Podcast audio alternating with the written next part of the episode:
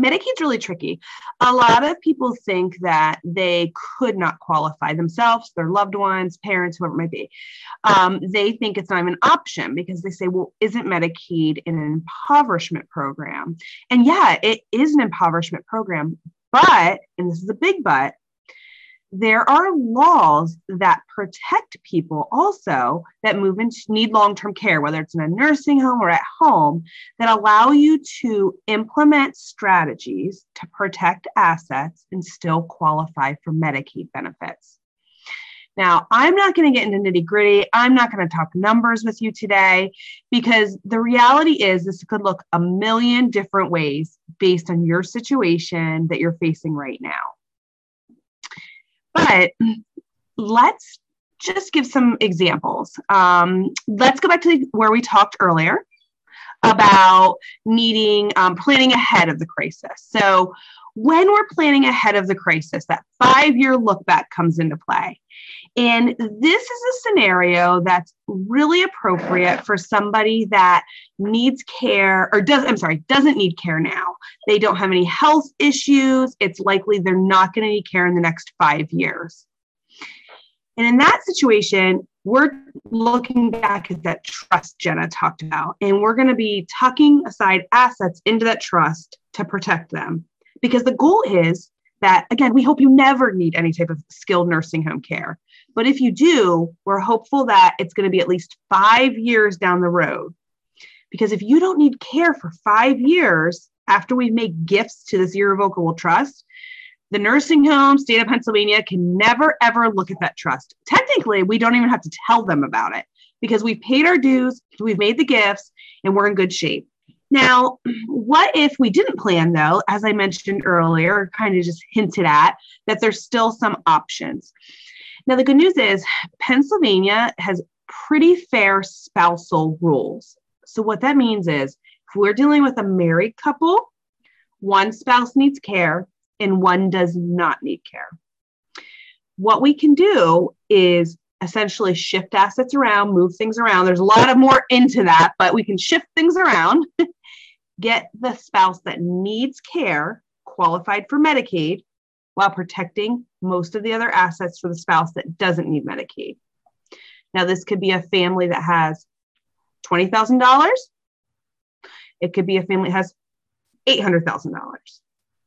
There's still options at that time from spouse to spouse.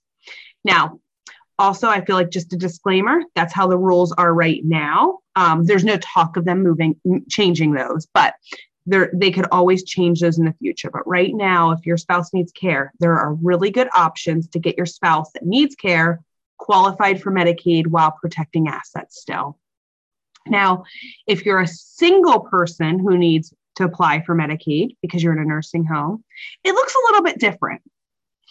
And what, as a general rule, I would say to you without knowing anything, we could protect half of your assets we would put half of your assets into that irrevocable trust Jenna talked about. And the other half's going to have to be used on your care, though, because of that five year look back. We can't ever get rid of that five year look back. I get asked all the time, what's how do you get around it? There is absolutely zero way to get around it. But there are ways to shorten it if you need care right now. As Jenna mentioned, making gifts to a trust are gifts so that's the biggest thing to know out of this conversation is um, if you make gifts, if you set up a trust, if you want to gift whatever to whoever, wedding gifts, Christmas, all that, that might not be the end of the world. But you have to have a really solid plan in place. You have to, I would completely advocate for working with an elder law firm to make sure you have a really good plan in place.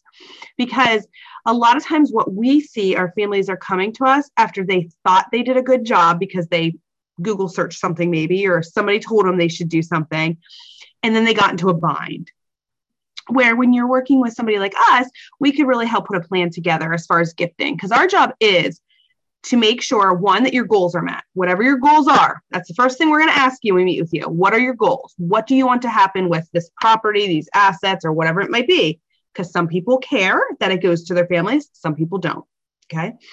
And then we're going to figure out really what how that works. How does that plan work? Because we want to make sure that whoever needs care is getting the care that they need. That that's very important. But we also have to worry about the if there's a spouse involved, are they going to financially be able to take care of themselves? You know, we can't strip them of all their assets and income to pay a nursing home when there's bills that need to be paid at home.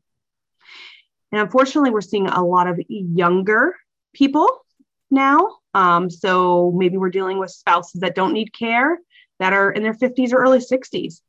That's a lot of life left if we don't have income or assets coming in. Okay.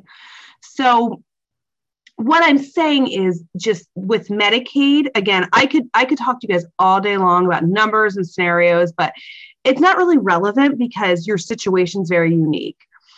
That there are options to get qualified for Medicaid, even if you have assets. Okay. Most people, everybody that comes to us, they have some type of asset, whether it's a thousand dollars in a bank account or a million dollars in a bank account or whatever it might look like. You can still get qualified for Medicaid to help cover your care cost. Okay. And everybody's situation looks really different.